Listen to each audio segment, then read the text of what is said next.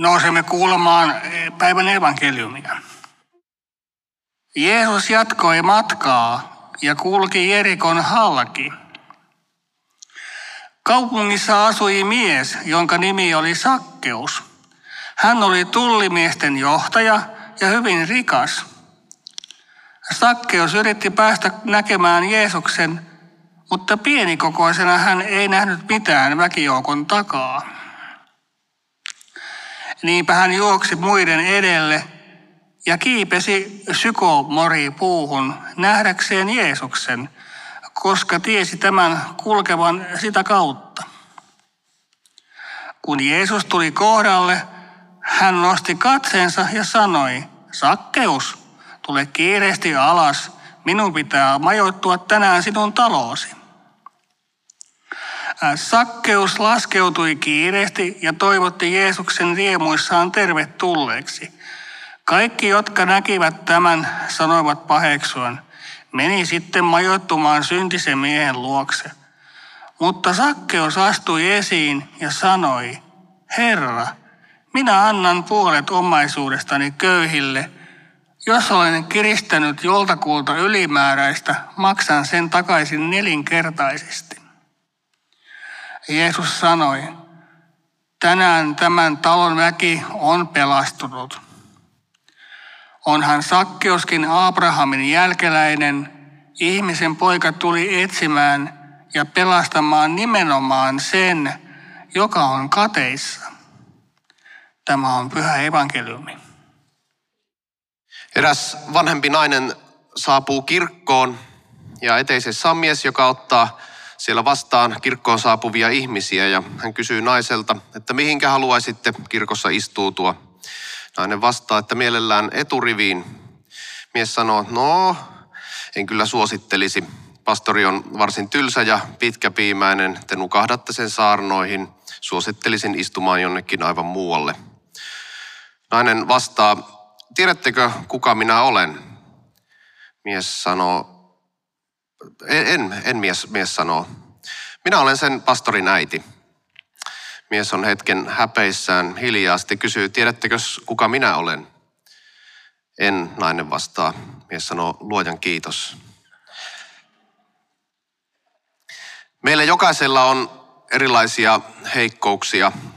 Me teemme elämässä virheitä, on jopa ominaisuuksia ja puutteita, joista me kärsimme jokapäiväisessä elämässä – kumpa minä olisin pidempi tai kauniimpi, niin elämäni olisi helpompaa. Tai jospa osaisin pitää tunteeni kurissa, tai olisinpa hieman kärsivällisempi. Ja annamme usein näiden puutteiden ja virheiden olla tekosyynä monelle asialle elämässä, josta kannamme vastuuta tai jopa meidän niin kuin itse ymmärryksellemme. Saatamme ajatella, että meidän elämällä ei ole mitään merkitystä – koska meidän elämä tai olemme niin puutteellisia tai virheellisiä. Mutta Jumala ei tarvitse vain täydellisiä ihmisiä. Jos niin olisi, niin mitään merkittävää ei elämässä tapahtuisi ennen kuin voisimme olla täydellisiä. Tästä itse asiassa kristinuskon alkuaikoina käytiin vähän keskustelua ja sellainen henkilö kuin Pelagius esitti, että, että itse asiassa me kristityt kaikki ollaan samalla viivalla ja meidän täytyy niin kuin jotenkin elämässämme osoittaa Jumalalle, että me, me kelpo, kelpaamme hänelle ja sitten, sitten niin kuin parhaiten elämässä menestynyt saa, saa palkinnon. Mutta kuitenkin kristinusko opettaa täysin toisin ja tämä pelakiolaisuus tuomittiin harhaopiksi. Jumala tarvitsee ja käyttää meitä silloin, kun me kasvamme ja muutumme. Ja siksi elää Anna tuntemiesi heikkouksien olla tekosyy, tekosyynä sille, että estäisit elämääsi toteutumasta. Raamatussa aika monet henkilöt on aika kaukana täydellisyydestä. Vaikkapa Pietari, jolla oli lyhyt pinna, hän puhui rumasti toisista, oli usein peloissaan, samalla usein aika uhkarohkea ja myös kielsi, että tunsi Jeesuksen, kun oli kaikki pelissä niin sanotusti. Hänellä, olisi, hänellä oli todella paljon osa-alueita, jossa hänen olisi pitänyt kehittyä, mutta silti hän oli valittu suurimmaksi apostoliksi vertaistensa joukossa. Hän oli Jeesuksen oikea käsi. Ja pian pääsiäisen tapahtumien jälkeen, jotka olivat sarja suhteellisen kiusallisia epäonnistumisia Pietarille, niin hän nousi suureksi apostoliksi ja tuhannet uskoivat evankeliumi hänen kauttaan. Saatat ehkä ajatella, että Jumala tarvitsee enemmän puhtaampia, kypsempiä ja järjestelmällisempiä ihmisiä kuin sinä. Ei. Jumala ei tarvitse vain sellaisia, joilla on asiat hienosti ja upeasti, koska Jumala on sydänten Jumala. Hän katsoo ihmisen sisimpään. Hän ei tarkastele tai tuomitse meitä tekojemme perusteella. Kun sinulla on vilpitön sydän, saatat tehdä elämässäsi monenlaisia virheitä, elämässäsi osa-alueita, joissa on paljonkin parantamisen varaa, mutta mikään ei saa Jumalaa luopumaan sinusta. Ja kun Jumala kulkee kanssasi, sinulla aina on mahdollisuus saada aikaan jotain merkittävää ja suurta elämässäsi. Raamattu sanoo, että Jumalan voima näyttäytyy heikkoudessa, heikkoudessamme. Pietari ei ollut täydellinen, mutta kun hän koski rampaa, niin rampa parani. Ja jos Jumala voi käyttää häntä tällä tavoin huolimatta hänen heikkouksistaan, Jumala voi varmasti käyttää sinua ja minua. Joitain meidän elämämme heikkouksista ei oteta meiltä koskaan pois. Sanotaan ranskalaisistakin autoista, että niissä ei ole vikoja, vaan ominaisuuksia. Jos Jumala ottaisi meidän heikkoutemme pois ja tekisi meistä täydellisiä, niin emme enää tarvitsisi Jumalaa. Joten jos odotat, että hyväksyisit itsesi ja tuntisit itsesi hyväksytyksi sitten, kun olet ylittänyt kaikki elämäsi esteet ja toimit sadan prosentin täydellisyydessä, niin joudut odottamaan luultavasti koko elämäsi. Sinun täytyy antaa itsellesi lupa omiin virheisiin ja puutteisiin. Et tule koskaan onnelliseksi, jos et anna itsellesi lupaa olla epätäydellinen ja tavallinen, omistaa jotain puutteita. En tarkoita, että meidän pitäisi olla alisuoriutujia tai vain hyväksyä elämän kurjuus ja vaikeudet, jos niitä on. Ei missään nimessä, koska meidän tulee aina olla valmiita kasvamaan ja kehittymään ja tekemään asioita, tekemään elämästämme parempaa. Mutta samalla emme saa ruoskia itseämme siitä, että emme ole jo täydellisiä. Meissä on aina osa-alueita, joissa Jumala työskentelee ja haluaa meidän tulevan kehittyvän paremmaksi. Me kyseessä on jatkuva prosessi, ja vaikka emme vielä kokeneet täydellisyyden tilaa, niin se ei tarkoita, että meidän pitäisi luovuttaa tai pysähtyä. Jumala haluaa käyttää meitä puutteinemme. Aivan kuten monet raamatun henkilöt, niin heitäkin käytettiin inhimillisistä puutteista käsin.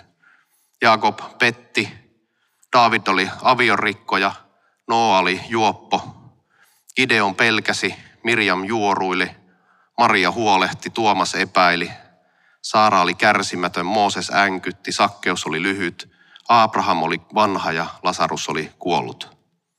Kaikilta löytyy joku tekosyy. Mikä on sinun tekosyysi, tunnistatko sellaisen? Miksi ei Jumala voisi käyttää sinua elämässäsi? Jos Jumala käyttää hyväkseen sellaisia heikkouksia kuin pettäminen tai vanhuus, niin jopa kuollut, niin miksei Jumala kutsuisi sinua? En ehkä tunne sydämessäsi, että Jumala olisi lähellä, tai et ehkä tunne, että Jumala on jollakin tavalla yhteydessä sinuun. Ajattele, että jopa Pietarin varjo paransi ihmisiä. Miksi me olemme, olisimme erilaisia kuin Pietari? Ehkä joku elämän ongelma, huono itsetunto, alkoholismi, masennus tai muuten elämän, elämän sekavuus. Ehkä minä näen vaan niin paljon tällaista elämässäni ja se estää minua näkemästä kaiken hyvän. No niin näki moni raamatunkin henkilö. David näki omat virheensä, mutta hän katui. Jumala antoi hänelle anteeksi, varusti ja lähetti tärkeään tehtävään. Minkä tahansa asian elämässäsi, jonka tunnet rajoittavan, rajoittavan sinua, epäonnistumisen kokemukset, virheet, heikkoudet, puutteet, voin sanoa sinulle, että mikään ei erota sinua Jumalasta. Voit päästää irti syyllisyydestä ja itsesi aliarvioimisesta. Älä ajattele itsestäsi mitään pahaa. Monesti pahojen voimien ei tarvitse tuomita meitä, vaan me osaamme sen tehdä itsekin. Ja yksi pahimmista virheistä meidän elämässä on kääntyä ja elää itseämme vastaan. Maailmassa on paljon vastoinkäymisiä jo valmiiksi, Ja saattaa olla, että jotkut eivät hyväksy meitä sellaisena kuin me olemme. Mutta älä sinä ole sellainen. Älä sinä aliarvioi tai tuota itsellesi kärsimystä. Me usein keskitymme ja keskitämme energian siihen, että mikä meissä on vialla, sen sijaan, että näkisimme, mikä meissä on hyvää ja oikein. Ja asian tulisikin olla päinvastoin, eli nähdä itsensä arvokkaana ja silloin tällöin tunnistaa puutteita ja heikkouksia, kun niihin oikeasti on tarvetta. Alun perin kristillinen käsitys niin Jumalasta kuin ihmisyydestä on, on rakentunut tällaisen persoonista muotoutuneelle yhteisöllisyydelle.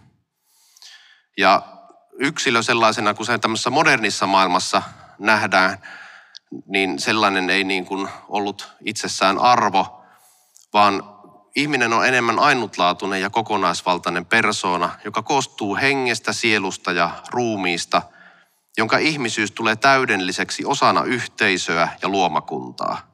Ihminen on Jumalan luoma ja luotu Jumalan yhteyteen. Ihmisen on luonnollista olla Jumalan läheisyydessä, yhteydessä muiden ihmisten ja koko luomakunnan kanssa. Ja tässä yhteydessä Jumalaan toteutuu tämä ihmisen täydellisyys ja eheys. Jumala loi ihmisen ja maailman tyhjästä, eli toisin sanoen hän loi ihmisen olemattomuudesta olemiseen. Luomistyön motiivina oli rakkaus, ja siksi Jumalan rakkaudesta syntyneet ihminen ja maailma olivat sisimmältään olemukseltaan hyvää ja pyhää. Jumalan kuva ihmisessä merkitsee lahjaa ja tarkoitusta, tavallaan sukulaissuhdetta ihmisen ja Jumalan välillä, joka toteutuu vaikka meidän luovuudessa, eli meidän elämässä toteutuvan luomisen kautta. Mutta ihmisen luovuudella on toki inhimilliset rajansa. Ihmisen Jumalan kaltaisuus ihmisessä on annettu tehtävä ja mahdollisuus. Kutsuna kasvaa kohti Jumalan täydellisyyttä. Ja se on matkaa ja kasvua kohti Jumalaa. Alkukirkon aikana kristinuskoa haastoi kreikkalaiset filosofiat, erityisesti platonismi, jossa oli aika jyrkkä rajanveto niin sielun ja ruumiin välillä – ja kirkkoisät suhtautu kielteisesti tämmöiseen erillisyyteen, näkyvän ja näkymättömän maailman erillisyyteen. Heidän mukaan ihminen, sielu, ruumis ja henki oli kokonaisuus ja sellaisena luojan kuva, joka syntyy hedelmöittymisen hetkellä.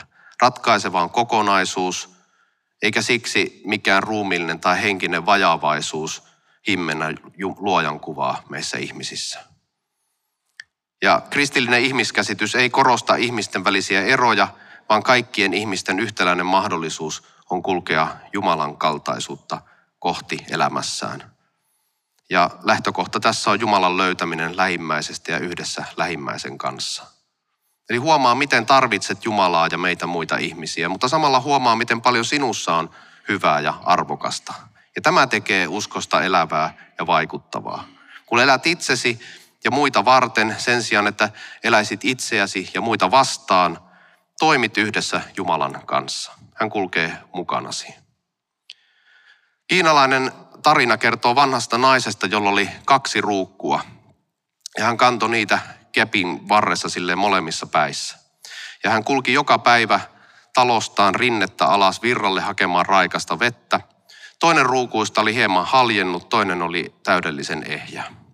Ja siitä rikkinäisestä ruukusta aina paluumatkalla valui hieman vettä tien pientareelle.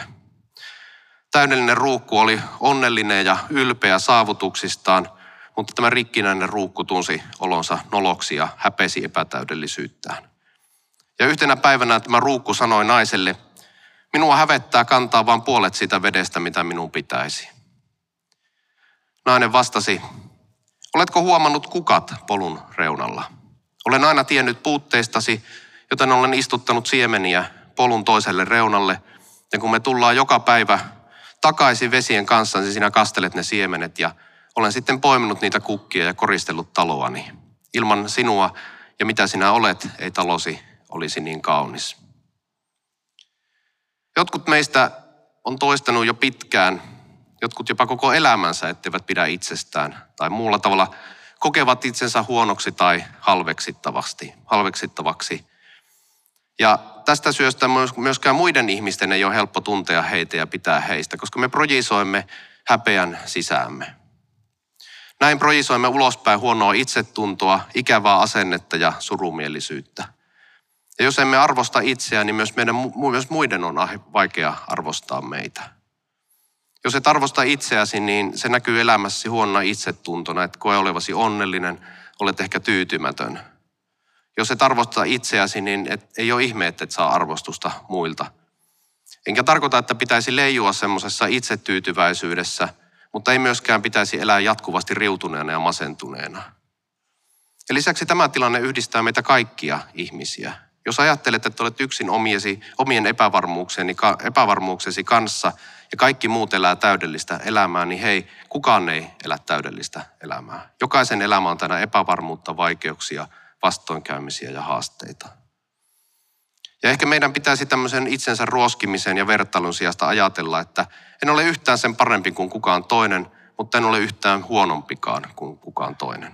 Minä olen Jumalan lapsi, olen hyväksytty, lunastettu ja armahdettu. Ja sinussa on myös jotain erityistä.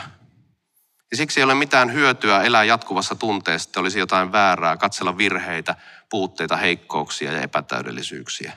Totta kai meissä on asioita, joissa pitää parantaa. Meillä kaikilla on. Että on ehkä siinä elämäntilanteessa, jossa juuri nyt haluat olla, mutta todennäköisesti olet menossa kohti jotain muuta, jotain parempaa. Sinun elämälläsi on merkitystä. Jumala haluaa sanoa, että juuri sinä olet mestari piirros. Olet tärkeä omana itsenäsi. Ja sen sijaan, että me toimimme ja elämme itseämme vastaan, niin voisimme vähitellen hyväksyä ja vahvistaa itseämme. Me kuulimme tänään evankeliumikertomuksen sakkeuksesta, ja hänen ongelmansa oli, että hän oli lyhyt, pieni mies. Kun toiset miehet ylsi helposti tekemään kaikenlaista, niin sakkeus tarvitsi muiden apua. Ehkä hän kuuli koko ikänsä muilta hänen pienestä koostaan. Ehkä häntä ei huolittu joukkoon, kun hän oli niin pieni, hän ei päässyt muiden miesten mukaan retkille tai talkoisiin. Ehkä naisväki jätti hänet huomiotta, kun hän ei ollut pitkä ja salskea. Ehkä juuri siksi hänestä tuli verovirkailija, otti sellaisen homman, mitä muut eivät halunneet. Semmoisen, missä hän oli, kun hän oli tavallaan hylätty, niin oli aivan sama, mitä muut hänestä ajattelee. Ehkä se antoi hänelle kaivattua valtaa ja itsevarmuutta. Ehkä hän ajatteli, että hänestä ole mihinkään, mutta tämmöinen tullivirkailija homma ei tunnu missään sen rinnalla, mitä hän on lapsuudessaan ja nuorena kokenut.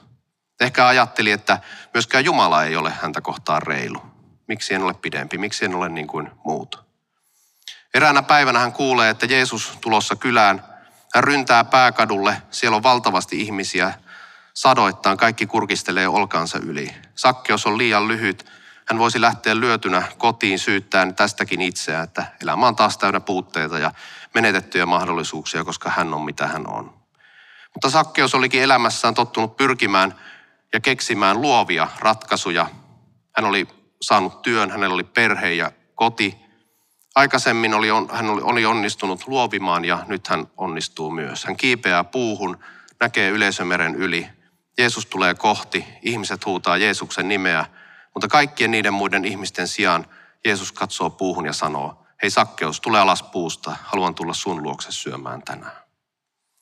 Ja se, minkä Sakkeus ajatteli olevansa oman elämänsä suurin puute, olikin hänen suurin lahjansa. Jumala ei tee virheitä. Sinun kokosi, persoonallisuutesi, sinun lahjasi, ihonvärisi, sinun seksuaalisuutesi, mikään ei ole sattumaa. Sinut on ihmeellisesti luotu. Jos sinun pitäisi olla pidempi, niin Jumala olisi luonut sinut pidemmäksi. Jos sinun persoonallisuutesi olisi pitänyt olla toinen, niin Jumala olisi antanut sinulle sellaisen. Olet syntynyt juuri sellaiseksi, kun Jumala on suunnitellut. Ja kun Jeesus kutsuu 12 opetuslasta, hän ei valinnut parhaimpia ja pätevämpiä, lahjakkaimpia, vaikutusvaltaisimpia, koulutetuimpia. Hän valitsi tavallisia ihmisiä, kalastajia, työläisiä, puutteineen ja heikkouksineen. Virheitä tehneitä radikaaleja, kiivailijoita. Eikä hän nähnyt Pietarissa ja Andriaksessa mitään kalamiehiä tai Matteuksessa veronkeräjää, vaan näki, mitä näistä miehistä voisi tulla. Jos Jumala valitsi meidän taustamme, suorituksemme ja kykymme mukaan, meillä kenelläkään ei olisi mitään mahdollisuutta. Ja hän ei rakasta meitä siksi, että millaisia me olemme, vaan hän on itse rakkaus. Ja siksi hän tietää, mitä me syvimmiltään olemme ja millaiseksi me voimme tulla. Heikkouksien vuoksi ehkä tunnet, että olet kelpaamaton, mutta Jumala sanoo, että minä olen sinut kutsunut, en siksi, että olet täydellinen, vaan koska minä tiedän, miten hieno ja arvokas sinä sisimmässä olet ja kuinka riittävä olet. Ja tiedän myös, mitä kaikkea sinun elämääsi sinusta voi tulla. Ja meidän täytyy alkaa näkemään itsemme, kuten Jumala näkee.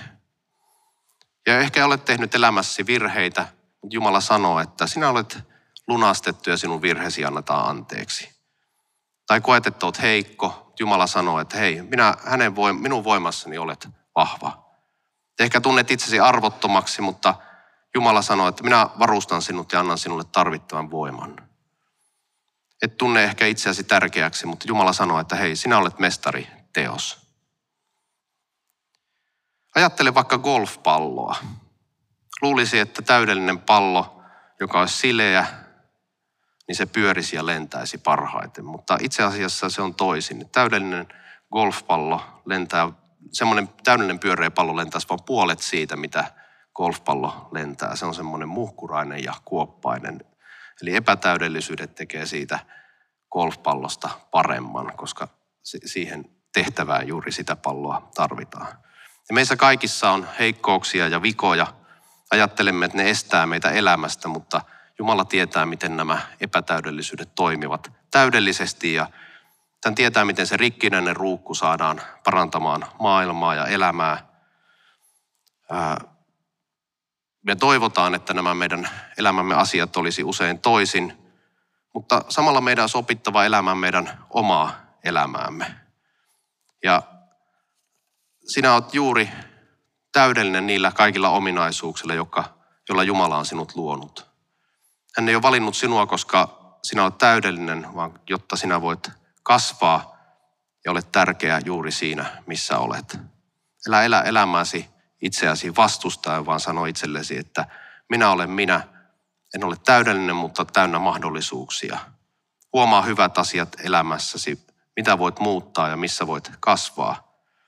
Ja kuten golfpallossa epätäydellisyydet eivät haittaa, vaan ne vie sinua elämässäsi pidemmälle, ehkä syvemmälle, ehkä kohti jotain uutta ja kasvat lähemmäksi sitä, miksi Jumala on sinut luonut ja tarkoittanut.